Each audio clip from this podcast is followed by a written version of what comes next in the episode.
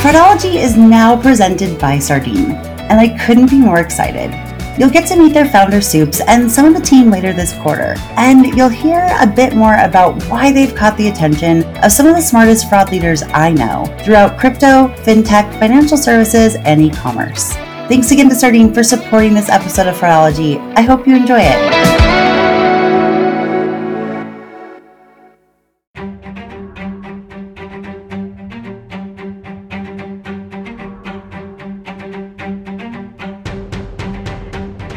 Welcome to the Fraudology Podcast, where every week we will dive into the science and study of online fraud from the perspective of a veteran fraud fighter.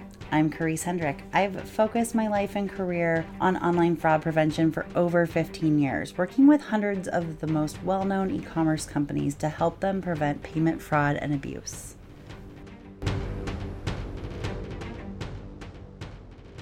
Frank, thank you so much for joining me on this week's Fraudology again.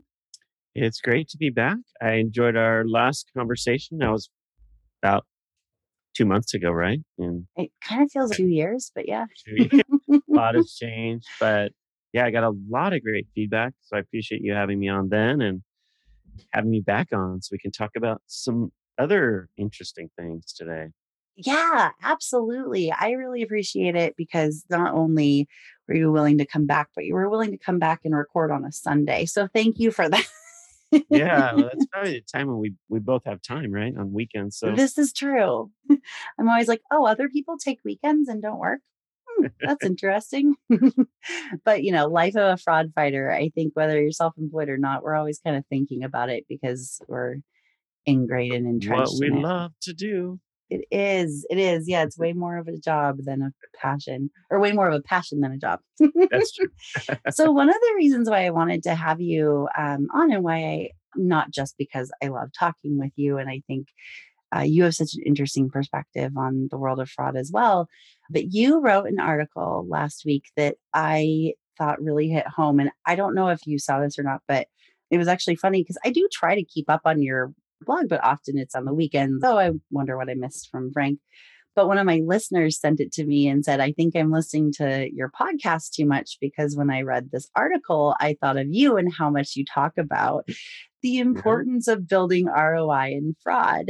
And so that was how this particular article got on. And kind of reminded me of when my daughter says that she hears me in her head when I'm not around. Oh, I guess there's some speeches I say over and over and over again. But one of the reasons why I talk about this is because I know how challenging it is for fraud fighters in general, practitioners, whether it's for banks or merchants. Merchants are obviously what I know most, but banks and others to really get budget. And I think it's way more than just budget. And I talked about this a little bit on my last week's podcast. I think it's also the respect and the demonstrating value and all of those other things that go into getting budget. I really liked the way you broke it down. So I'd love to first know kind of what inspired this article. That's a good question. I think it was just living through the frustration myself, you know, having worked for banks, but then having consulted with a lot of banks that needed technology. And even I, coming in as a paid consultant, would oftentimes have a hard time getting them to spend the money. Yeah. Even though they paid me to tell them what they should do. So I kind of wrote it out of my own frustration, but I think the frustration of probably thousands and thousands of fraud analysts and investigators and technologists working in merchants and banks and lenders that are fighting that fight every day. I was like, well, let me just give voice to their frustrations in this article. So I kind of wrote it up and based on my experience. That was what I assumed, but I thought it'd be good to, you know, I think for you and I both, because we are in such a position of privilege to be able to speak to and on behalf of so many of the, you know, thousands of fraud fighters that can't necessarily always speak on the record or at conferences or in news articles or whatever. We notice things, right? We start to notice patterns. And I think that's generally something, same for me when I was a merchant and now I'm a consultant. And then even speaking with vendors as well, sometimes they can prove a math equation, but even then you're being compared to a marketing campaign that may bring in the same amount of dollars as you may save in fraud. Right. But that's more attractive because it means growth and all that stuff. So You provided a few examples in there of, it was almost lessons that we've learned over the last several years of times when fraud really got out of control, right? It's almost like a forest fire. It's almost like it started as a campfire and then spread out of proportion. I would love for you to just kind of share some of those specifics. I always think of fraud as like a ghost that nobody believes in until it scares them. And so nobody believes in fraud until they actually experience it. I was trying to think of examples where banks, lenders, or companies just really failed to invest in the future of what the future losses were. So chip card was a really good example. From 2001 through 2015 here in the United States, the rest of the world was adopting a technology called chip card. And we all use it now, and it's just second nature. It's that chip that's far more secure than the mag strip. And the rest of the world adopted that technology and really counterfeiting of credit cards, about 90%, 99%.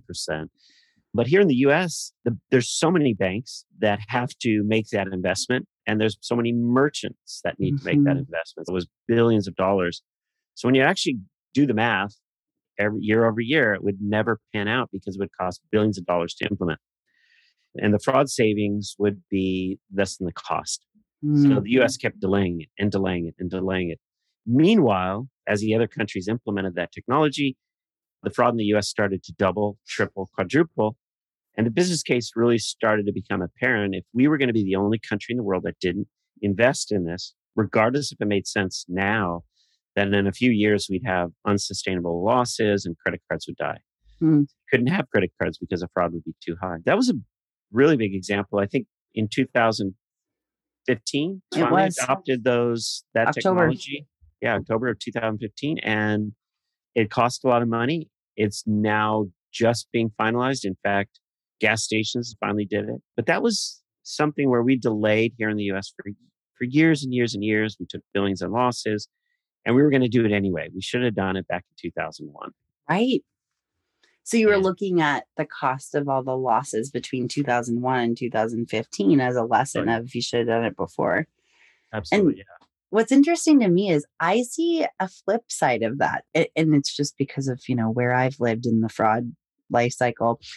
Well, obviously that was important, but there were some card brands and some banks, especially after the 2013 data breaches of Target and Home Depot, that were using that as a way of saying, hey, we're going to make you really safe and fraud's going to go down a lot once you get these chip cards. That's not going to happen next time. Well, actually, what they weren't saying is that it was just going to get off of their balance sheets, right? Unfortunately, and this isn't me saying throwing banks under or anything. I mean, we could debate this for hours and we're not going to, who should own the liability and all that stuff. But that did bother me because I was seeing it as if there was a tsunami coming for the merchants that I worked with.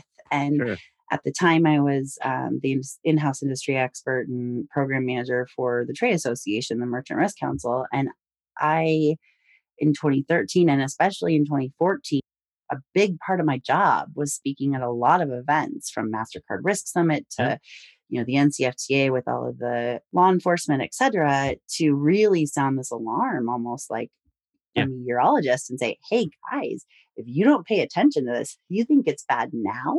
Look what happened in the UK. Look what happened in South Africa. Look what happened in these. And I had all the charts and all the graphs and all the things being, we need to be ready for this. And not everyone was. And so what I think of for chip card teaching a lesson in ROI, it's actually the second half, the 2015 on, when we saw card fraud double and triple in 1 year, 2 years in the CNP channels. So they went down in person. So I think both sides can learn from that momentous event, but in different ways.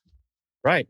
Every investment you make in a technology doesn't eliminate fraud. It changes fraud and pushes it. It's like the snake in the rug, right? You push down in one area and the snake's going to go somewhere else. So you always need to look at the counter effect of any fraud investment. Where is it going to go? And I think you nailed it, Carice. It's CMP. And you didn't have to look very far. You just had to look at the UK and Canada, what they experienced.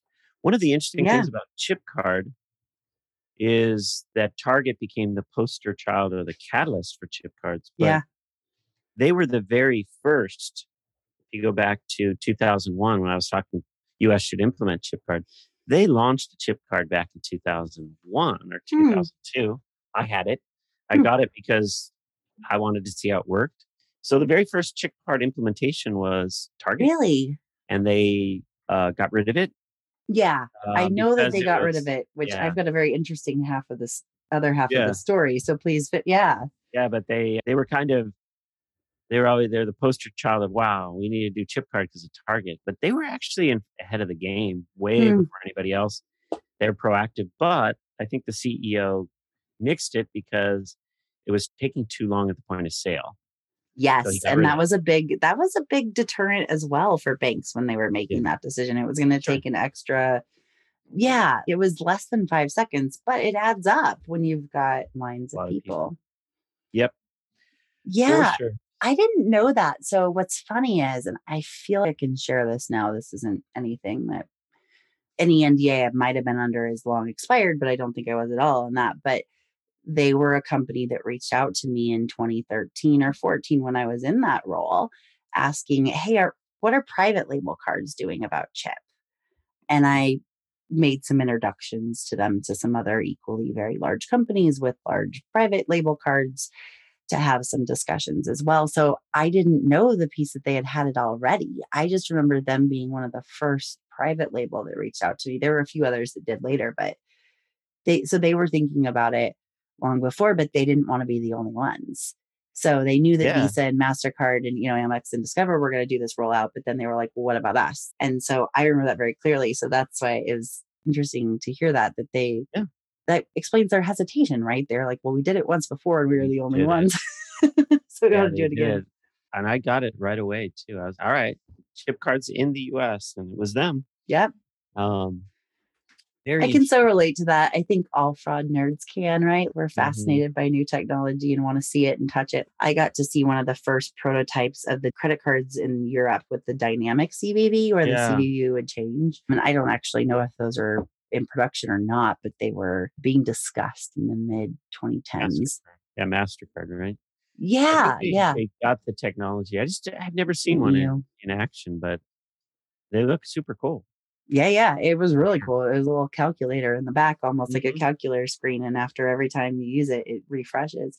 Almost like an RSA key, that kind of thing. And I don't know if they ever were, but it was a prototype at a conference. And I geeked out over that. Oh, it's so cool. Exactly. Whereas most consumers would be like, this is going to be a pain because, if I store a card with a merchant, then I'm going to have to change it whatever. But, you got to keep pulling the card out, right? It's not your wallet. I mean, I do think that with tokenization, but we could go down so many rabbit holes. Another example that you used was that there was never a business case for mortgage fraud tools until it was too late. This one was very personal to me because in 2004, me and my partner, Tim Grace, started a company called Basepoint Analytics. And we said, where's fraud today? And we actually he ended up getting a call from a mortgage lender, somebody he knew that worked as a underwriter at a mortgage lender. And they said, hey, we think there's fraud, but you guys should look at mortgage fraud.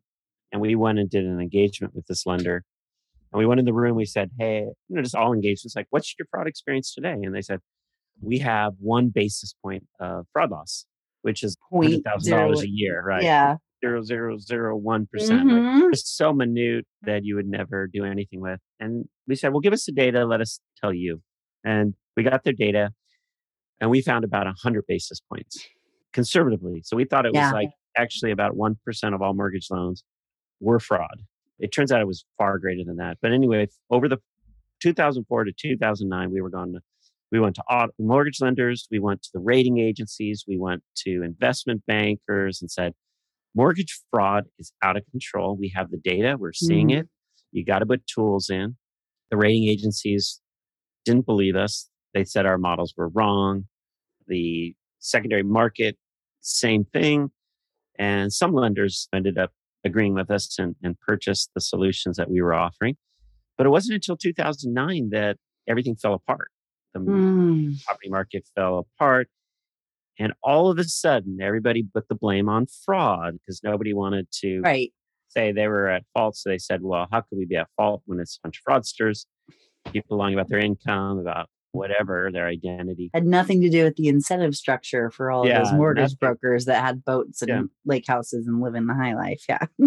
Because nobody believed the fraud existed, they'd never invested. And then the fraud perpetrated. But then we know now that the fraud rate was actually probably 2 to 5%, right? It was 500 basis points and it created a financial crisis in the country. It exploded the markets internationally. It was a huge deal. And that's a prime example of why you have to say, yes, we don't have fraud recognized now, but the data is telling us that it's there. We need to do something with it. So that was a real personal one where I was extremely frustrated, during that process of being kind of kicked out of the room saying, and I wasn't the only one. I'm gonna say it's personal. No, but there I get that. There were thousands of people that worked for mortgage lenders that were fraud analysts and underwriters who absolutely agreed. And they had the same challenge. They wrote, they whistle blew, they everything brought fraud's an issue. I think Al Pascal at Breach Clarity, I think he has a similar origin story as well. I think if I remember correctly, he was on the mortgage side as an analyst and saw a lot of fraud and tried to do that too. Yeah, I feel like a lot of us get Chicken Little complex, right? Or at least we're treated Chicken Little within our company or our organizations because we're providing an inconvenient truth. I mean, you can think of so many different analogies, right? Just because I don't think I'm going to get a car accident when I go to the grocery store doesn't mean I'm not going to put a seatbelt on, right? Just because I don't think that my house is going to catch on fire, and God, I hope not, and I need to knock on some wood right now, I still have, homeowner's insurance, right? So there are things like life insurance, health insurance, et cetera. But I shouldn't say for some reason, but I just think fraud is one of those things that it's almost kind of like your ghost analogy, right? I usually say that companies don't seem to care about fraud until they have their oh shit moment, but we all have our own way of phrasing it. But I do think it's good to look at these things. But when I'm thinking about tactically, when fraud fighter, a practitioner of some sort, no matter if they're in lending or banking or whatever, when they're going to their boss to say, hey, I'm starting to see this trend, refund fraud is one of those things you and I have both been sounding the alarms about for over a year now. And I think just now I'm about to launch this workshop that I'm super excited about to be able to kind of democratize this information that I've been able to give to clients that can afford the one-on-one, but being able to give it at a larger scale, because I do think one of the biggest problems is not understanding the problem, not understanding what it looks on your end and everything else. We've been watching the criminal conversations on Discord and Telegram and others, you and I both, and we've both shared, how is this not a bigger thing, right? How are these companies not doing it? And I've sent several companies, hey, I just want to let you know, I saw this on this thing. Some of them will never reply to me. I mean, there's one in particular, they were all over Telegram the last few weeks with their gift cards being purchased. And it looks like they have ATO and it looks like they've just got a huge exposure. And I reached out to someone blindly on LinkedIn. I tried to say, hey, I'm not trying to drum up business. I mean, sure, I'll help you if you want, but I'm just doing this as a public service. I can't see your house on fire across the street and have a fire hose and not offer to help and at least tell you your house is on fire. But I guess what I'm saying is when a fraud fighter is tactically asking their boss and trying to convey ROI, do you feel like sharing those examples is one piece of it, but then maybe backing it up with your own? Or because then moving on to number 3, we don't need real-time scores. I'm just curious, what are some practical and tactical advice that you have in that? Because as consultants, and you're not a consultant anymore, but you have been, I think we have to be really good at ROI and demonstrating it. So I wanted to have this conversation with you about what can we help people walk away with? You got to do it with data. Mm-hmm. You have to have data.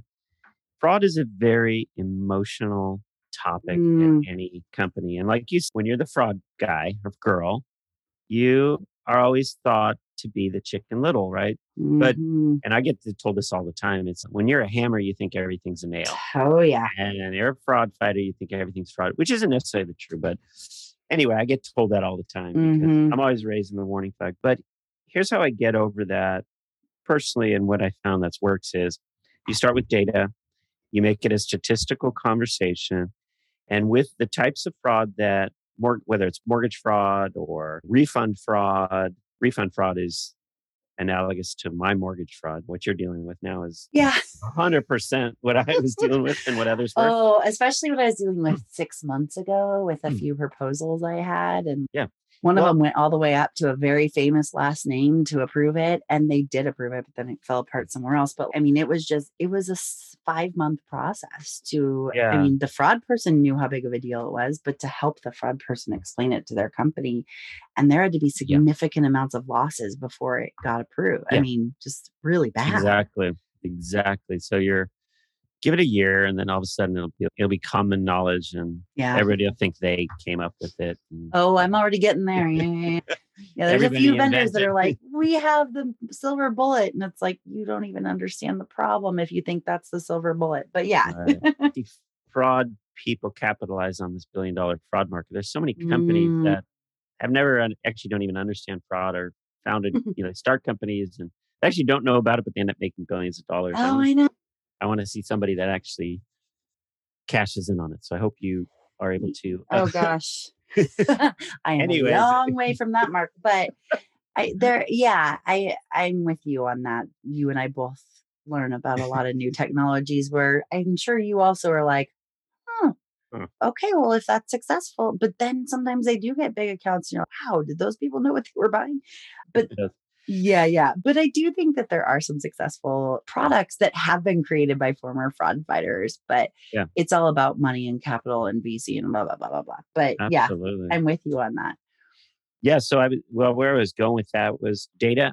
And what you have to be able to do is measure hidden fraud. When I say hidden fraud, it's the fraud that's being counted as loss somewhere else besides the fraud metrics.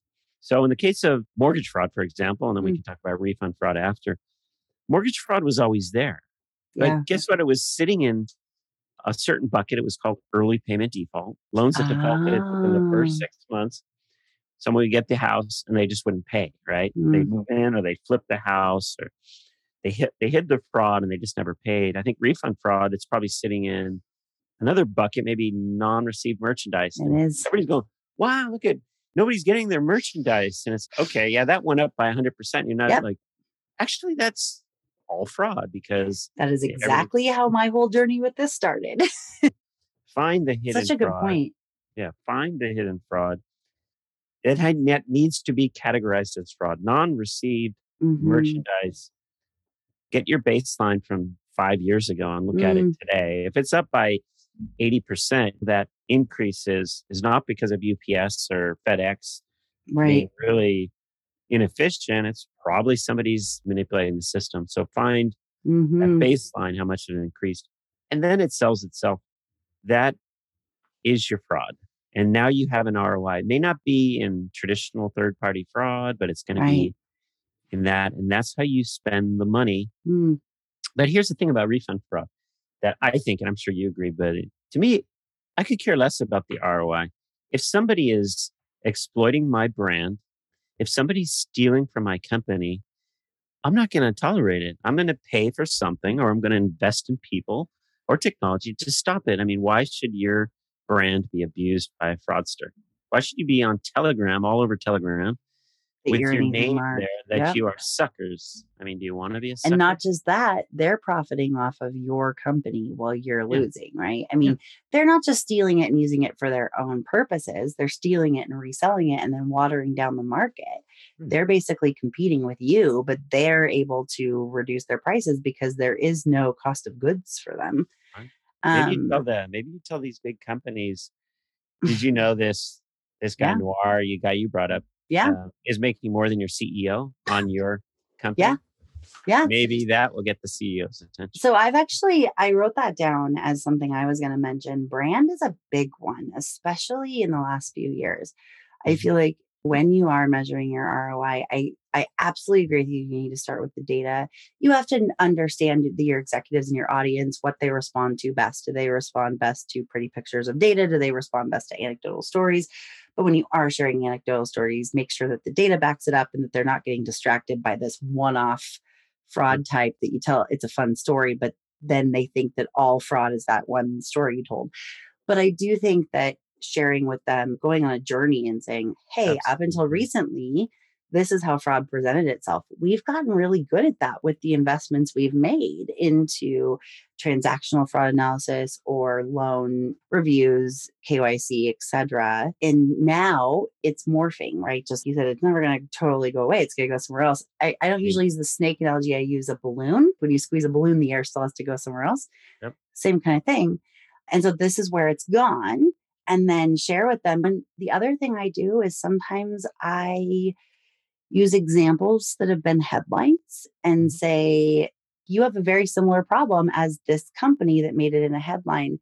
It used to be Target and Home Depot, though those were not related to e-commerce breaches or anything. It was more a cybersecurity issue with an HVAC company. But you don't ever want your name to be synonymous with fraud because consumers don't totally understand it. So they think when they hear that their brand was, or that their account was hacked on a website, that drives me crazy because it's account takeover, but they question your brand's safety, right? They blame it on you. They're not going to think, oh, it's probably because I used the same password for every account and it was really simple to guess. Right. They're going to blame you. They expect you to keep them safe.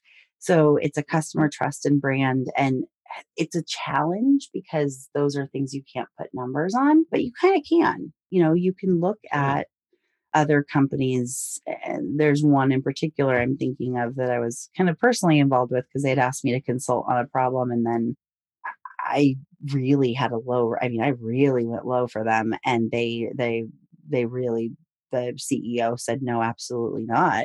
And then a couple months later, or maybe just a month later, they were in headlines for that problem. Really, really bad ones. You need one of those envelopes that you seal and you give somebody and says, open this in 9 months. And it just, I told you. Oh, if I had a nickel for every time I felt, but I don't actually having that skill. I don't always like being able to know what the weather's going to be in this particular company or a psychic or whatever you want, whatever analogy you want to do. And I'm sure you're the same way, especially when you were a consultant and with the mortgage crisis, especially it's defeating. Can be. Yeah, it can be for sure. Yeah. It's really challenging because you're trying to say, wake up. But yeah, you got to have thick skin in the fraud game. You do. But I think you always what I've learned is anytime a budget's going to get approved, it always goes to the finance guy who's got to sign off on it. And 99.9% of the time he's got to say, here's the money we're getting back. So you almost, to get that last check the box, you got to have the ROI. So you have to find a way. Yeah. Maybe it's a dollar amount for brand loyalty, or maybe it's avoiding some compliance risk, or maybe it's reduction of non-received purchase. Well, actually, if we're comparing it to refund fraud, one that I've found recently and shared with people in the retailer group that I work with privately, but also this will be part of the workshop. I'm not trying to plug it. It just will be. I've actually gone through several and one example of what you're saying is reduction in call center volume, reduction in claims, because the call center volumes have gone through the roof, whether it's through chat or through call. And there's a human cost to that. Not to mention all the technology that goes into it and the tickets and the but being able to compare your call center volume to 2 years ago to now on these specific issues, those are important metrics. And then to ask the person who's in charge of customer service, they know the dollar amount per call that it costs the company because that's part of their job, right? So just out of curiosity, what dollar amount do you put per call? And how many calls have increased, percentage or whatever metrics they have. And that's one way that you can put ROI on it. So I've found several others around the warehouse and other pieces that I'm not going to give away all of them. But I think that's a good example of looking. It's almost like you're looking in the couch cushions for quarters and pennies. Add them in there. Yeah. And I always struggle as a consultant. I know ROI is so important. And I always think I can probably save them more, but I try to give a conservative percentage because There are companies that overpromise and underdeliver, and I never want to be one of them. But sometimes it shoots me in the foot because I do my pricing sometimes based on that ROI piece. And I estimated I would save them 20%, and actually that process saved them 60%. But I guess that's a good problem to have. That's why word of mouth is very credible. Yeah. That's why word of mouth is number one. Credibility than anything, I think. Yeah, it's true. Yeah. I mean, you can't totally take credibility to the bank directly, but it does. I'd like to cash in my credibility, please. Can I put that in my bank account? But There is definitely ancillary stuff, and I'm very, very, pleased with it. So I know that time-wise, we had one other big subject we were going to talk about. I think, honestly, I would just love to have you on regularly. So we'll talk about that. So I think we have a long list, but I'd love to just spend another minute on this. We can save a bunch of money by doing that ourselves. I'm curious about, was that an argument that you were suggesting fraud fighters, use, or were you saying that's something that you've heard executives say, but really outside technology is going to be much better? Yeah, I think every technology, analytics, solution vendor company, probably this is going to resonate with them. Having been in fraud technology myself for now 15 years, or more than that, actually 25, fortunately or unfortunately. I get it. I know every year I'm like, man, does that mean I'm old? A lot of times fraud departments want a tool. They know the tool they want, and they pitch that tool internally. And then somebody in the company has a great idea. We can build that ourselves. Oh, right. And it derails the whole thing. And I've seen this happen time and time again. And it's because a company wants to become a fraud technology company when they're a merchant or they're a bank or they don't understand that these technology companies have sometimes invested millions of dollars in infrastructure to be able to do this type of thing. Very specifically, it's their core competency.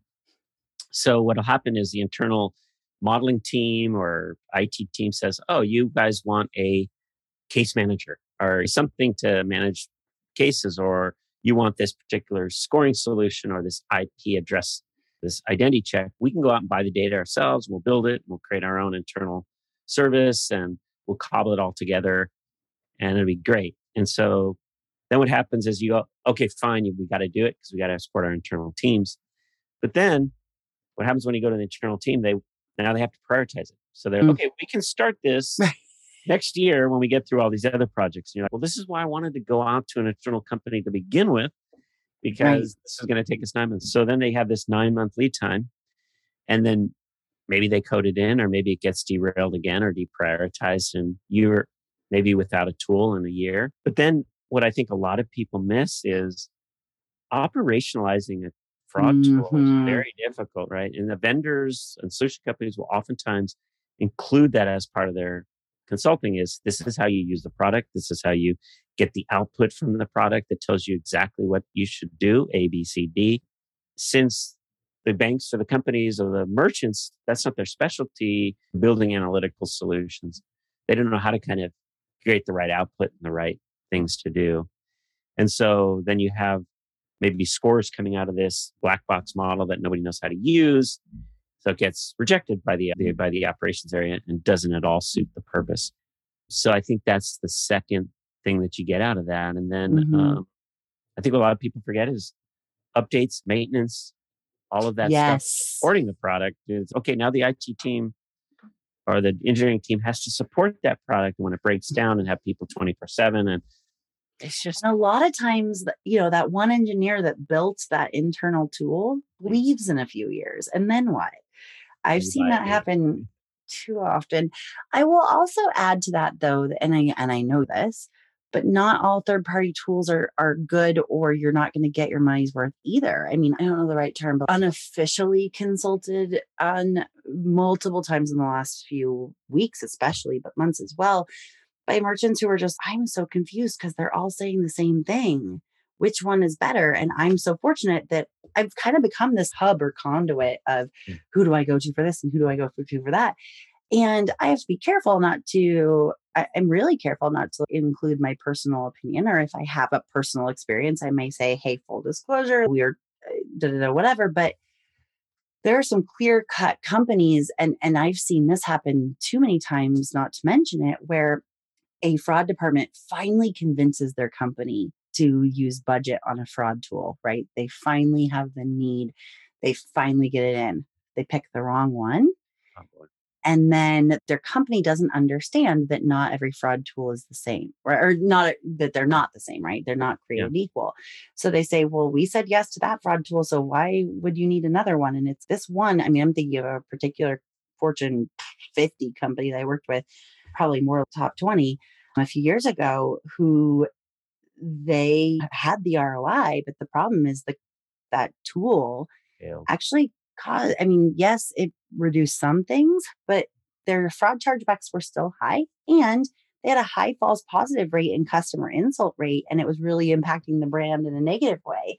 But leadership was, we said yes, and this is what happened. So, and then now the fraud team's in a position where they have to try to provide a negative ROI for the tool that they recommended in the first place. And then the company's, you know, how can we trust you next? I mean, it becomes this huge issue. And so I think, especially because, I mean, there's a reason why there's so many aggressive salespeople and big incentives, not only to customers, you know, potential prospect customers, but also to people for referral fees. I mean, I turn them down a lot because I just don't believe in them, you know, very much or often, and not for something I don't passionately believe in and would recommend to my mother, but if she was in this industry. Yeah. But yeah, I mean, I think that there's a reason for that, because they know that once you're locked in, once you have a merchant locked in, they're not going anywhere. So I just felt like I had to mention that part too. I mean, I think it's equally important when you're building an ROI to also take your time and really do your homework and your research, that the tool that you're looking at is the right one. Yeah, do a pilot test, do retro tests, do POC, get references. Yes. Absolutely. And not just the ones that that's another thing. I don't know if I should advertise this or not, but that's another thing that I spend some of my time doing, introducing merchants to each other that use the same tool. And I'm not involved in the conversation. I'm just, here we go. And I'm working on scaling that, because I can be such a bottleneck, and those aren't things I charge for. So, you know, I can't always prioritize them. Sometimes they get backburnered, but I'm sure you're in the same boat with auto lenders, et cetera. I mean, it's a little different because Point Predictive is a service provider as well. Yeah, but absolutely. Yeah. We deal with the same thing, and it's we encourage people to talk to each other. We have our own consortium where we get everybody together. Yeah. Not only to share, irregardless of our tool, it's just get to put all of them in the room together and say, talk amongst yourself. There's no salespeople here. It's you talking. We'll facilitate those conversations. Talk about the good, the bad, the ugly. Yeah. Talk about talk about whatever you want. And I think you need to look at the transparency of a solution vendor. And if you get some nagging feelings that things aren't right, double down on what you're checking. Yes. But these companies that sprout up out of the blue, that tout big stats that you've never heard of, and they don't seem to have customers you can talk to. Or they say, just try, when you ask them about it, they just say, oh, just trust us, or, oh, it's secret sauce. They're very high level. They don't go detailed. Yeah. Exactly. I just had a conversation with a very large retailer 2 days ago about that. He was like, I have been so disappointed. I kind of dipped my toe in the water, and he goes, I'll go to these webs. And I've heard this too much. I need to do a whole episode on this, or post or whatever, but he'll go to a webinar and he'll either be really interested in what they're talking about or curious about the company. And I have heard this from several companies, not just this guy, but this is most recent. He's like, you as a vendor are supposed to know more than I do. I've only been in this industry for 5, 6, 7 years. I expect you to know more about this topic. I go to this webinar. It's all stuff that I learned my first year. And I come to realize that that's to you, like you think you're being a thought leader and you're really high up and you know everything. He also said the people who really go heavy into sales, and I'm with you on that, right? If their core competency seems more about sales, and they don't even really know the competition to know what makes their company different, or they're leaning on the big names, right? They're leaning on these big merchant names that may have signed a contract 10 years ago and can't get out of it. Right. It doesn't mean they like it, right? It doesn't mean it's good. Who's the company that went out of business for fraud? NS8. Yeah. Yeah. They be going on their LinkedIn profile of people. I mean, I did this one at Kep, and I was like, I'd never heard of them, and billions of dollars. And I went and looked at who was working there. And yeah, I was expecting a makeup of a software company, which would be at least half engineers and et cetera. But it was 95% business development sales. And it was like, who's building this product here? That is such a good point. And it's one that one of my favorite smartest merchants made on a merchant call that I facilitated a month or two ago, when people were asking, how do we know which ones to trust? And that was a tip that she used, was go on LinkedIn, look at their percentage of people. Do they have more developers and engineers on their product than they do salespeople, or is it vice versa? Yeah. Where are they prioritizing, especially when they get a large investment of VC money? When they add all these new positions, where are they putting them? Another thing that, I mean, we could talk about NS8 for forever, but one other thing that was interesting, and I know there are several people that worked there that have gotten into fraud and really fell in love with it and are still in the industry, but I think that a lot of them would agree that the majority of the ones, at least I knew, had never been in the industry before. And so they didn't know what questions to ask. They didn't know what was normal and not normal. And I think that was very intentional on the hiring strategy, but they were people from healthcare sales or people from mortgage sales or, you know, real estate or whatever it was. And so they thought that was normal. You know, they didn't have anything to compare it to. Yeah. But they were sure quick to tell every merchant that they spoke to that it was the greatest product in the world or that they could build it. And I have heard some serious horror stories from merchants that were on calls with some of their salespeople. So these are all things I think I said on the podcast about, I think I titled it A Fraud Among Us. I don't know. It was last year when it all came out. If people are interested, I kind of did that. I was getting a lot of off the record texts and it's also frustrating to me that that guy was able to go to a very widely known fraud conference and pay an, you know, a certain amount to get a booth. And then he was able to scan all these cards. And that's what he used to get his funding was, look at all these companies I'm speaking to. It was just big brands that attended this conference. And I think that it raises the issue. And I'm not trying to point fingers at just this conference because they are not the only ones that do this. Just because a check clears from a vendor, are they the right one to represent your conference in the expo hall booth? And I'm just posing a question. Yeah. There's other ones that too, that have, I mean, maybe not that outright fraud, but they have definitely exploited that opportunity. Yeah. Well, so there's billions of dollars in an investment going into fraud. It's hot. So you're going to get the fakers and pretending like they're real to get some of that money, and fake it till you make it. They're hoping they can build a product. Yeah. They're hoping they can make it, but yeah. And there's so many games that go on behind the scenes that I'm sure you know as well that I've been privy to with that whole climb up the ladder. There was a company over the last several months that I heard rumblings from some of their biggest clients that they were getting pushed to sign very long contracts very quickly. And there were multiple of them. And then less than a month later, after those contracts were all closed, they either went IPO or were acquired. I'm not going to say which one because people will narrow it down and try to figure it out. But I saw that writing on the wall and then I'm like, well, gosh, is it inside? I mean, not that either way, they didn't have stock on the market at the time. And I don't invest for this reason because I feel like it's always, I don't invest in specific companies because I feel like it'd be insider trading sometimes, but I'm like, gosh, if they were on the market or if their parent company was on the market at the time, I could invest that knowing what's about to happen because they're trying to lock in those big brands for a long time. Right. And those big brands better hope and pray that now that that company is either public or acquired, that they continue to improve upon the product. A startup. Yeah. I think, I mean, how many times have you heard of companies up and coming, just great customer service, fantastic people, get acquired. Goodbye. Where are they? Yeah. Who's there? Oh my gosh. Yeah. That happens a lot. And I think a lot of companies that do the acquisitions need to be putting in clauses to keep the talent. I think too often or keep investing. They're not. Yeah. Yeah. Too often they're not, they're just taken for granted. And as soon as those guys get, you know, the little, sometimes a lot in their bank account, they just take off. And I hear it from their users all the time. I'm sure you do too. Well, yeah. Now that they made all that money there's actually one particular merchant that's quite large that really wants to come on the podcast and talk about that soon, about the impact of financing on the merchant on the end user. And, you know, is it good or bad? Is VC better than getting acquired? Is, you know, public better than this? What are the end users? But they want to speak with another merchant. They don't want it to just be them. And I've been having a really hard time getting another merchant to talk about that. So I'm just going to throw that out there. If there's somebody who's an end user, they certainly can join that experience, E&I. Right? I think that would be such a worthy conversation. I hear it all the time, but it's getting people who can talk about it on the record. It's kind of a challenge. Absolutely. Yeah.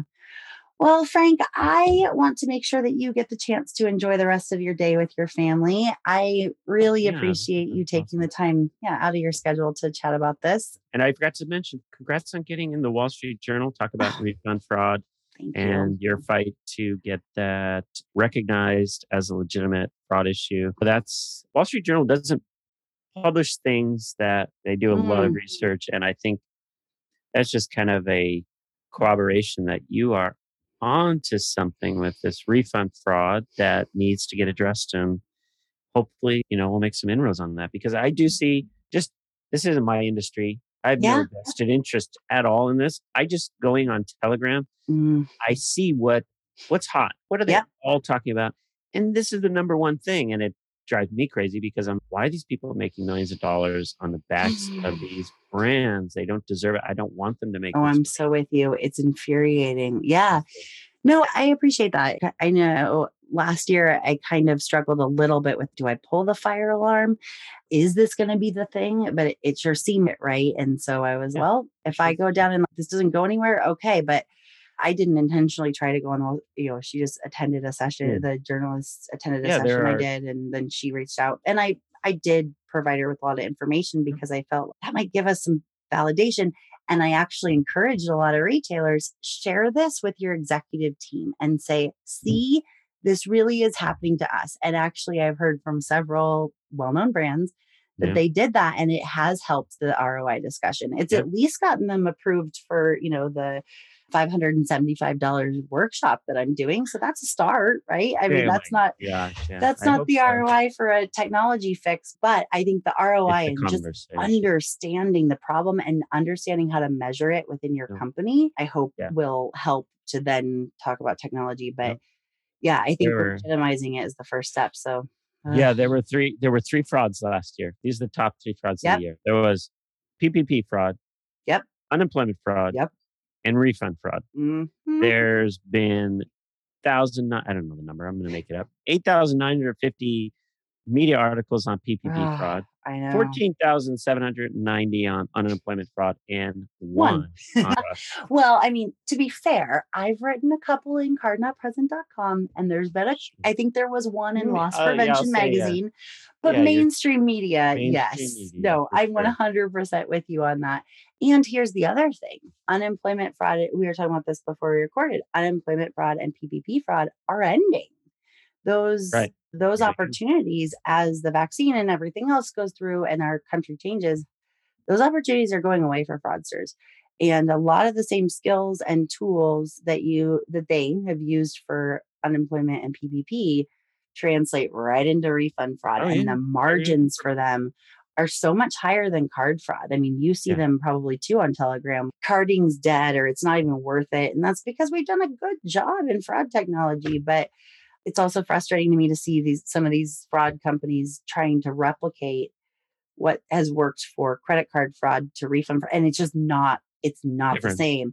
Yeah. I am working with one. I've got one more step in the process of joining the advisory board of a technology that's not a startup, but they're adapting it. It's more on the retail side, but they've got the technology and capability for omni-channel and e-commerce that I'm encouraged and excited about being a part of and advising. I think that's the kind of approach. Yeah. You and I will talk about it more offline, but I've definitely talked to several. There have been several, especially since that article came out internationally, that have reached out to me. And I think this is the best one so far, other than using an anonymous network like Identic for a consortium piece, which I do think that's an important part of the puzzle, but that's going to be figured out. And they've adjusted for that, and they will adjust for that. But I think it's going to take more than just one layer of approach, just like it does for fraud, right? You need verification and authentication, and you need transactional analysis and blah, blah, blah. So No silver bullet for sure. There is not. But Frank, thank you so much again for joining me. I obviously, you and I could talk forever, but I know people really enjoy hearing us kind of have a meeting of the minds. You've got a lot of great fans, and I'm, grateful to have a few myself. And so hopefully they enjoy this. And I would love to talk offline about doing this in some kind of regular cadence, because gosh, there's at least 3 or 4 other topics we didn't talk about today. And there will be more in a few weeks. So I'll do it. I'll be there. When you're ready, I'm going to do it. Well, you are the absolute best. Thank you so much, Frank McKenna, for your time and just your wisdom, and talk to you soon.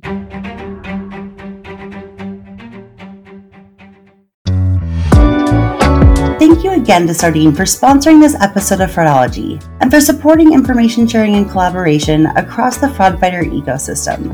You can learn more about the team and their mission at Sardine via the link in today's episode description.